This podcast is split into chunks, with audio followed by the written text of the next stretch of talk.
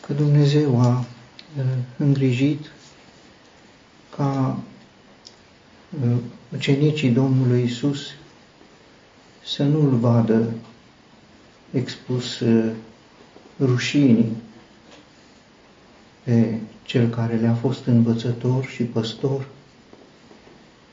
să nu-L vadă umilit, să nu-L vadă rănit, scuipat, bătut, lovit.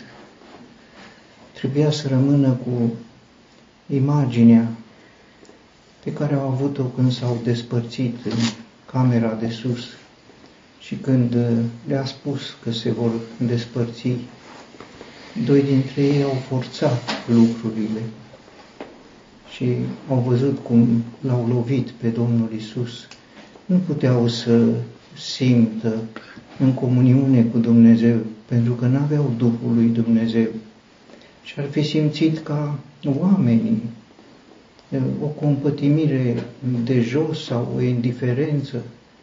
Petru a simțit o indiferență totală până într-atât că atunci când era lovit Domnul Isus, Petru s-a lepădat de el, pentru că dacă era lovit în halul acesta, nu putea recunoaște ce a fost înainte. Aceasta a făcut Petru, l-a ajutat Ioan, rânduiala lui Dumnezeu era altfel, să nu fie acolo. S-au despărțit în grădina Ghețimani, acolo Domnul Isus cu o demnitate, sigur, remarcabil a spus, dacă mă căutați pe mine, lăsați pe aceștia să se ducă, și s-au întâlnit după trei zile, în a treia zi, ziua învierii, în Ierusalim, în aceeași cameră de sus, a intrat glorios, a intrat plin de bucurie, cu bucurie s-a despărțit și s-au reîntâlnit cu bucurie. I-a găsit în lacrimi, pentru că nu trebuiau să asiste. Era taina lui, trăită între el și Dumnezeu, iar ei trebuiau să rămână departe de această uh, împrejurare, pentru că oricum nu puteau uh, înțelege. Uh, Domnul Isus le spusese, după aceea veți înțelege. Ce fac eu, nu înțelegi. După aceea vei înțelege. Aveau să reconsidere, dar să nu fie uh, Uh, martori la aceste lucruri. Acum aș vrea să citesc uh, din Geneza, capitolul 22, uh, și a fost așa, după aceste lucruri, Dumnezeu l-a încercat pe Avram și a zis, Avrame, și l-a zis, iată-mă, și a zis, ia acum pe fiul tău, pe singurul tău fiu pe care îl iubești, pe Isaac, și mergi în ținutul Moria și adu acolo ardere de tot pe unul din munții despre care îți voi spune. Și Avram, versetul 6, a luat lemnele arderii de tot și le-a pus pe Isaac, fiul său, și a luat în mână focul și cuțitul și mergeau amândoi împreună și Isaac a vorbit lui Abraham, tatăl său, și i-a zis, Tată, și el i-a zis, iată-mă, fiul meu, și i-a zis, iată focul și lemnele, dar unde este mielul pentru arderea de tot? Și Abraham i-a zis, fiul meu, Dumnezeu însuși va îngriji de mielul pentru arderea de tot. Și mergeau amândoi împreună și au ajuns la locul despre care îi spusese Dumnezeu. Și Abraham a zidit altarul acolo și a așezat lemnele și a legat pe Isaac, fiul său, și l-a pus pe altar deasupra lemnelor. Și Avram și-a întins mâna și a luat cuțitul ca să înjunghie pe fiul său. Și îngerul Domnului a strigat din cerul și a zis, Abrahame, Abrahame. Și din uh, Ioan, capitolul uh, 16, Iată, vine ceasul și acum a venit ca să fiți risipiți fiecare ale Lui și pe mine să mă lăsați singur, dar nu sunt singur, pentru că Tatăl este cu mine. Și din capitolul 19, versetul 25, iar lângă crucea lui Isus stăteau mama lui. Și Isus, deci, văzând pe mama sa și pe ucenicul pe care îl iubea, stând alături, a spus mamei sale, Femeie, iată fiul tău. Apoi a zis ucenicului, iată mama ta. Și din ceasul acela, ucenicul a luat-o la el. Da? Am citit uh, textul bine cunoscut, nu ca să îl medităm în sensul cunoscut, la care probabil că uh, puțin este de uh, adăugat. Am citit și celelalte două texte pentru a spune un gând pe care poate îl putem desprinde privind această împrejurare, să zic așa, dintr-o perspectivă uh, mai puțin uh, uh, tradiționalistă, adică așa cum am apucat-o. Aș spune că Dumnezeu este Cel care a poruncit lui Avram să-l aducă pe Isaac șerpă. Și Avram a adus această jertfă. Și pentru că textele Vechiului Testament au și o înțelegere în lumina Noului Testament, aș adăuga la aceasta că Dumnezeu este Cel care a rânduit jertfa și Tatăl, tot Dumnezeu, dar Tatăl este Cel care El a adus această jertfă. Și la aceasta ne ajută uh, textul pe care l-am citit din Ioan. Nu sunt singur. Iisus a mers cu Tatăl Său pe drumul acesta. Sigur, Pavel spune, Dumnezeu era în Hristos, împăcând lumea cu sine. Tatăl, Dumnezeu l-a părăsit dar Tatăl nu l-a părăsit. Sigur, par antinomice, dar sunt ipostaze în care apare Dumnezeu uh, deosebite și pe care le putem recunoaște, așa cum sunt ipostaze de deosebite și în manifestarea pe pământ a lui Dumnezeu. Dumnezeu s-a făcut carne, Domnul Hristos era Dumnezeu binecuvântat pentru totdeauna, spune Romani, capitolul 9, versetul 5. La Betania, la mormântul lui Lazar, Domnul Isus întreabă ca un necunoscător, unde l-ați spus? Nu știa unde este Lazar. Știa că este mort, aflase nu de la surori. El a adus informația, Lazar a murit. Dar nu știa unde este Lazar și întreabă unde l-ați spus. Iar când Aici se manifestă în umanitatea lui. Iar la mormânt, spune Lazare, vină afară cu o demnitate deosebită în divinitatea uh, lui. În Ghețimani, când cade în rugăciune zdrobit, departe de ucenicii săi, n-a vrut să-l vadă ucenicii în felul cum s-a rugat în grădina Ghețimani, zdrobit, copleșit, Acolo era în umanitatea lui, în slăbiciunea lui. Apoi când uh, se împățișează înaintea trimișilor cu o demnitate care îi face să cadă la pământ, strălucește în divinitatea lui. Sunt ipostaze deosebite și le recunoaștem în Scriptură. În Samaria spune mi sete uh, și cere de la femeie să-i dea apă deși El spune apa pe care o voi da eu, face ca să nu-ți mai fie sete niciodată. Avea apă care face să nu-ți fie sete, putea să o dea și în același timp El cere apă. o cereapă care, după ce o bei, iarăși ți sete. Sunt ipostaze deosebite, repet, Dumnezeu rămâne în gloria Lui, în poziția Lui de judecător, cel care a poruncit jertfa ca singură soluție în relația cu omul și Dumnezeu Tatăl alături de Domnul Isus. Dacă a fost alături de El când s-a născut, tu m-ai scos din pântecele mamei mele și m-ai pus la adăpost de orice grijă la sânul mamei mele. Dacă a fost alături de El dimineața învierii, dezlegându-i legăturile morții, a fost alături de el pe drumul pe care l-a parcurs, așa cum face Abraham.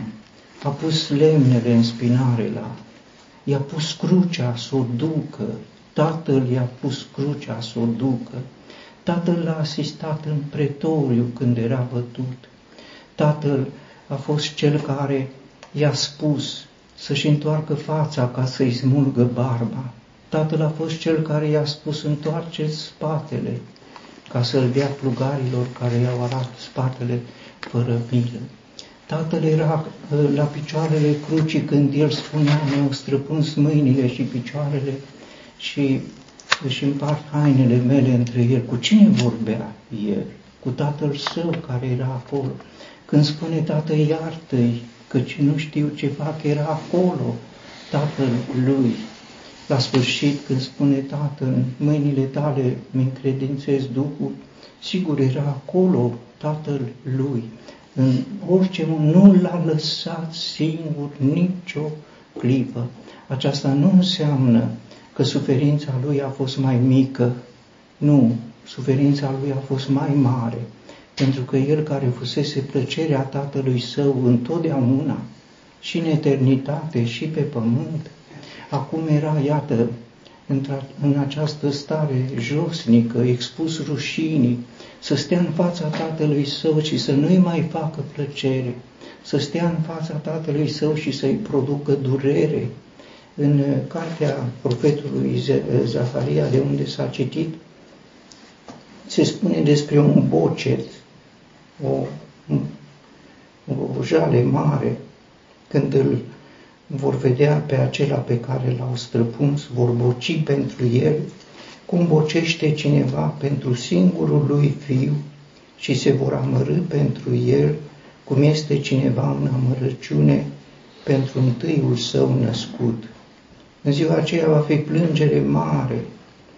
Așa era uh, situația în care a urcat uh, Avram pe muntele Moria Scriptura nu ne-l prezintă plângând. În demnitatea relației lui cu Dumnezeu nu se vedeau lacrimile lui, dar sunt convins că suferea profund în adâncul ființei lui pentru că trăia moartea și era singurul său fiu, așa cum îi spune Dumnezeu. În Scriptură ne sunt păstrate bocete, bocete și jale la David, a plâns copilul pe care i l-a născut Batșeba, dar nu era nici singurul, nici primul. A plâns când a murit Absalom, dar nu era nici primul, nici singurul. Ne sunt uh, uh, păstrate jalea lui Iacov când uh, a primit mesajul că Iosif nu mai este. A jelit mult, au venit să-l mângâie, a refuzat, nu putea nimeni să-l mângâie. Dar uh, Iosif nu era nici primul, nu era nici singurul. Nu putea simți când mai îți rămân copii și ai pierdut unul din 12. E greu, dar nu poate fi foarte greu. Uh, despre Rahela, soția lui se spune că uh, plângea, Rahela își plânge copiii și refuză să uh, fie mângâiată pentru că nu mai sunt. Sigur, și ea și-a plâns copiii, dar i-au rămas alții. Așa sunt lucrurile. Singurul care și-a dus ca jertfă pe fiul său singur și întâi născut, pentru că pentru Avram este singurul, dar nu este întâi născut, este doar Dumnezeu, Tatăl, care l-a însoțit pe fiul său pe Uh, dealul uh, Moria, pe dealul Golgota, Lacrimile Domnului Isus pe cruce nu le putea vedea nimeni și nu le putea vedea pentru că erau amestecate cu sânge și nu le puteau vedea pentru că el spune cu lacrimi mă hrănesc. Le sorbea și n-avea cine să le vadă. Dar lacrimile unui tată care își pierde singurul fiu și cel întâi născut copil al lui, nimeni nu vede. Sigur, tatăl nu plânge, Dumnezeu nu plânge, Dumnezeu șterge lacrimile, dar tatăl plânge, chiar dacă nu îi vezi lacrimile, uh, el suferă profund. Uh, nu a fost mai mică suferința, dar prezența tatălui său cu siguranță i-a întărit încrederea.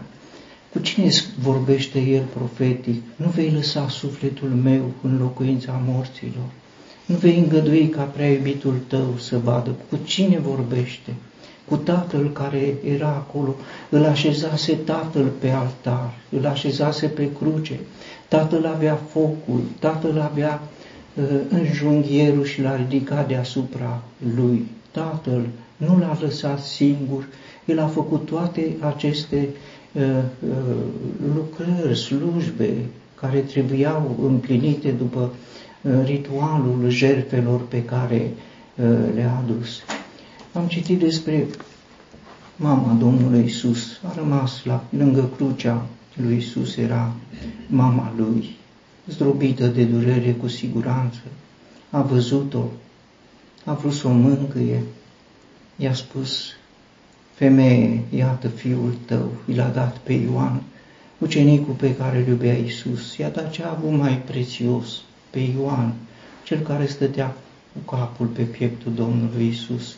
Sunt sigur că n-a fost doar o tranzacție, ci a fost prin lucrarea de mare autoritate pe care o exercită Domnul Isus în comuniune cu Tatăl Său, a fost o lucrare vindecătoare, a primit un copil acolo și l-a înlocuit pe cel pe care l-a pierdut și l-a înlocuit până într-atât încât să nu mai plângă.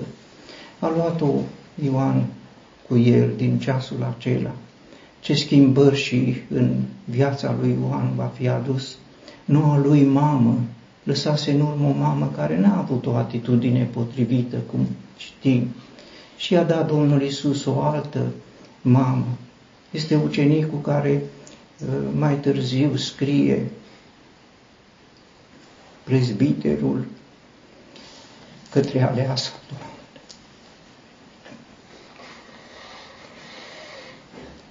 În comuniune cu mama Domnului Isus și cu Domnul Isus a învățat acest limbaj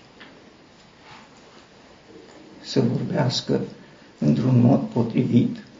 Ă, sigur, am mângâiat-o pe mama lui și din ceasul acela i-a făcut bine. M-am gândit însă la tatăl lui. Cum îl va fi mângâiat pe tatăl lui? Și parafrazând, ă, nu luând în sensul literal, a spune că i-a spus și tatălui său, Tată, iată fiul tău. Cine Baraba. Baraba înseamnă fiul tatălui. Și el a lăsat tatălui său spre mângâiere. Cine e Baraba? Toți suntem Baraba. Pentru toți a murit el. Pe toți ne-a dat tatălui său. Și adaug la lucrul acesta, poate că va fi spus să-L iubești ca pe mine, dragostea cu care m-ai iubit tu, să fie în Baraba, să fie în fiul tău, pleca un fiu în locuința morților și tatăl avea din ceasul acela un alt fiu pe noi, pe toți cei pentru care el, Domnul Isus, s-a adus jertfă. Am vrut să spun că uh, suferința cea mai mare a Domnului Isus nu este cea exprimată nici de David, nici de fiul lui Coră, nici de profeți. Am văzut pe Iov, pe Isaia, pe Ieremia, pe Iona, cea mai mare suferință uh, nu exprimată în cuvinte, fără texte profetice, a fost trăită de Abraham, prietenul lui Dumnezeu, și în durerea lui Abraham, care l-a adus jertfă pe fiul său, se uh, află ca într-o umbră împlinirea suferinței Tatălui. Din pricina aceasta, Tatăl a suferit împreună cu Fiul Său.